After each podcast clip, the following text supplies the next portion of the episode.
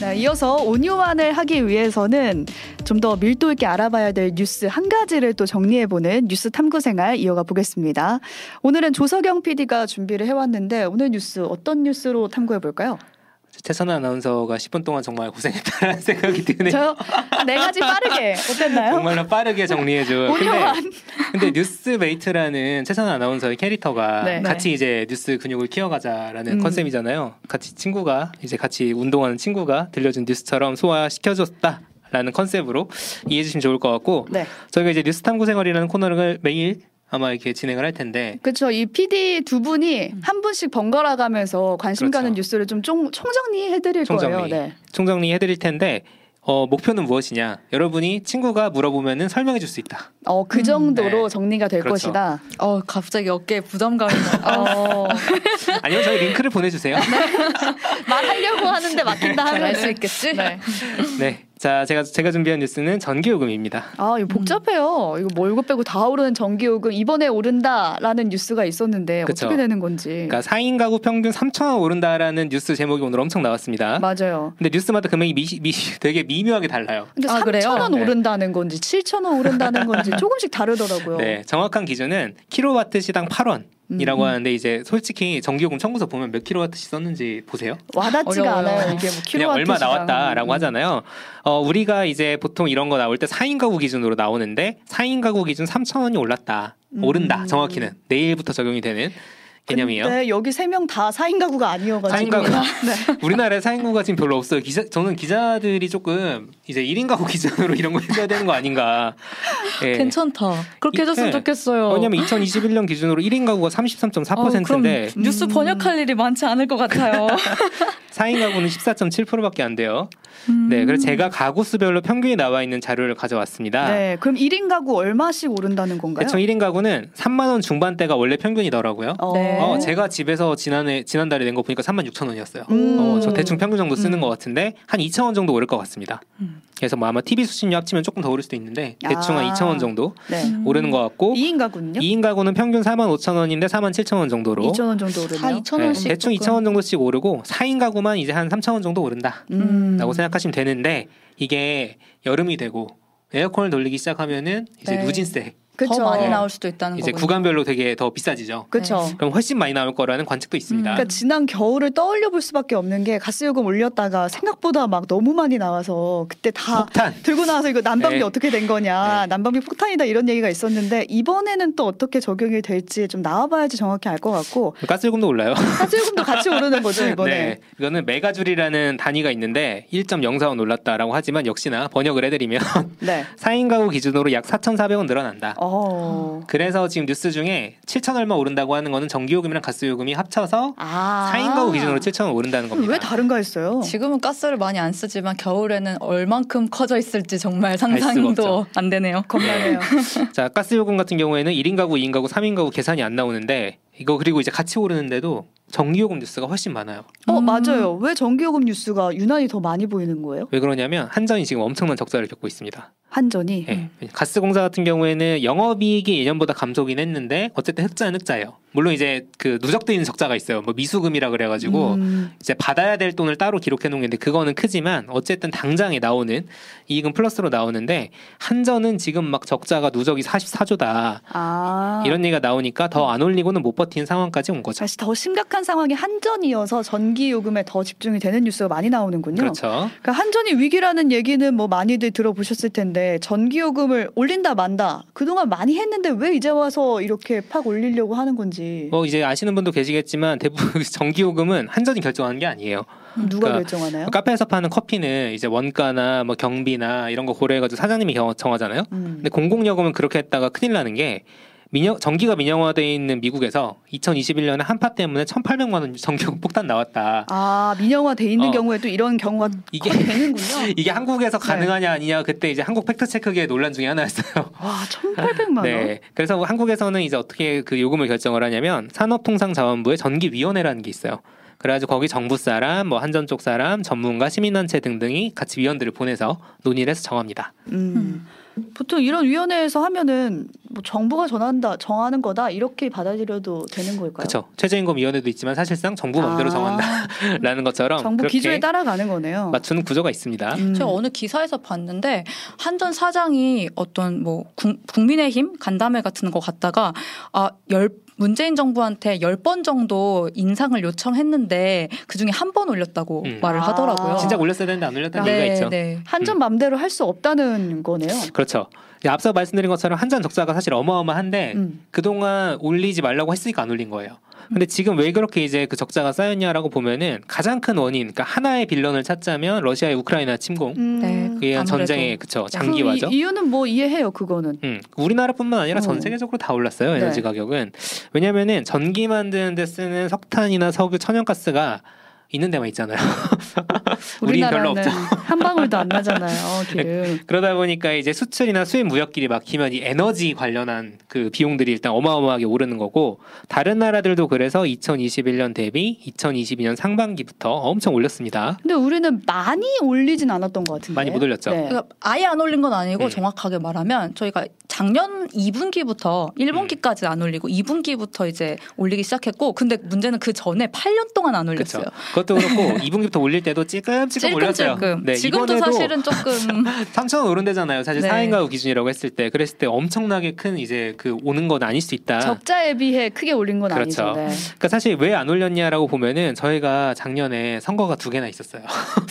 아 정치적인 이유가 있었던 거군요. 정치적인 이유가 있죠. 음. 왜냐하면 전기요금 올리는 거 좋아할 사람이 누가 있겠어요.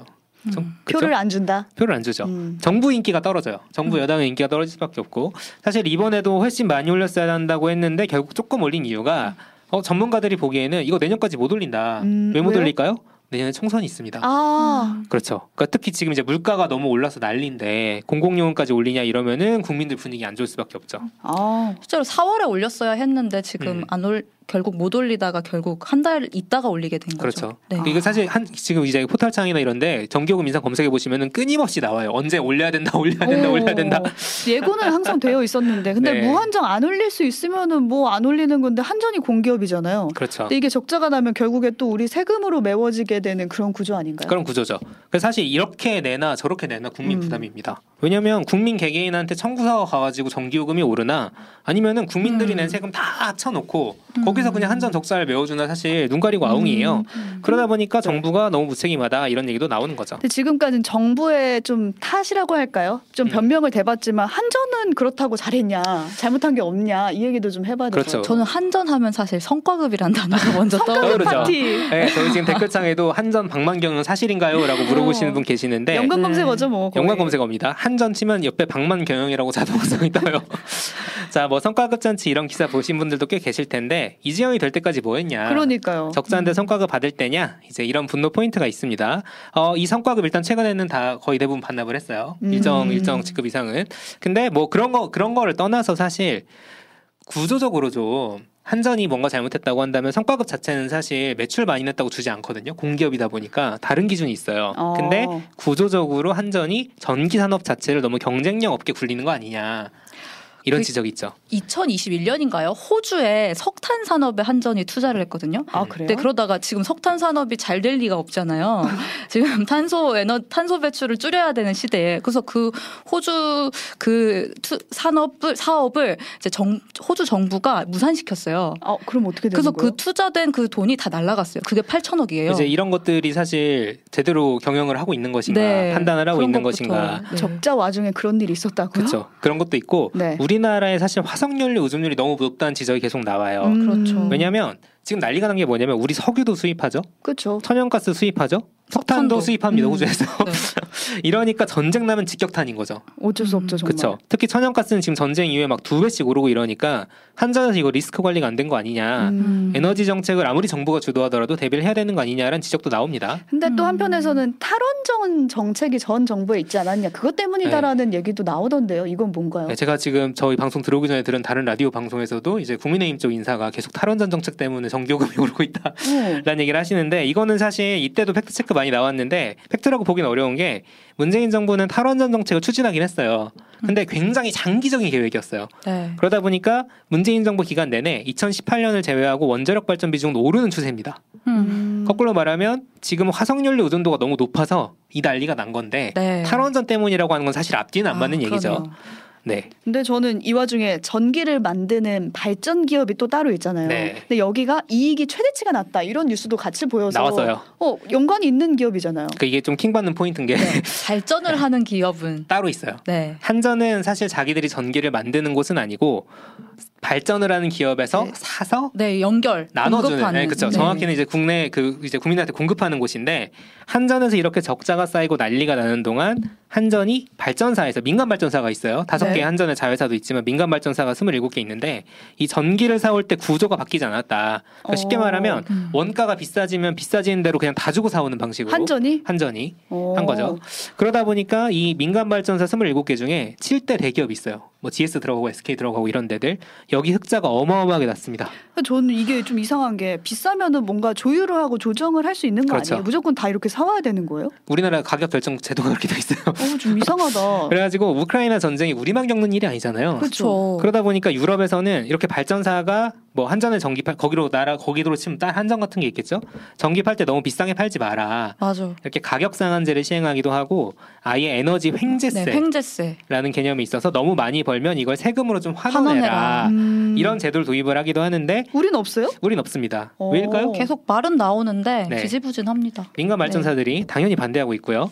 당연히 반대하겠죠 이거는. 그리고 민간 발전사들도 올해는 적자예요.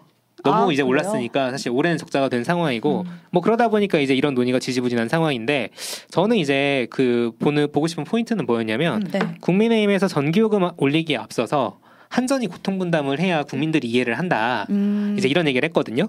그러니까 한전이 그래서 자기네 부동산 같은 자산 팔고 열심히 노력하겠다 나름 자구책을 내놨어요. 네. 근데 사실 한전이 전기를 비싸게 주고 사와서 싸게 공급을 해야 되면 이거 해결이 안 돼요. 음. 어차피 해결이 안 되는 구조예요. 자, 국민들은 이제 전기요금이 올라서 우리가 일정 부분 고통 분담을 하고 있죠. 고통부담 하고 있고 해야만 되죠 이제는. 그렇죠. 오르는데 이미 올랐는데 어떻게? 그리고 어차피 저희 세금으로 메워야 되니까 한전 적자 나면. 거기 또 적자 나면. 근데 발전사들이 만약에 이런 상황에서 계속 이득을 봐야 되는 상황이면은 이건 고통 분담의 의미가 무엇일까라는 생각을 저는 뉴스를 보면서 했다. 이제 음. 이 생각까지 덧붙이면서 정리를 해보겠습니다.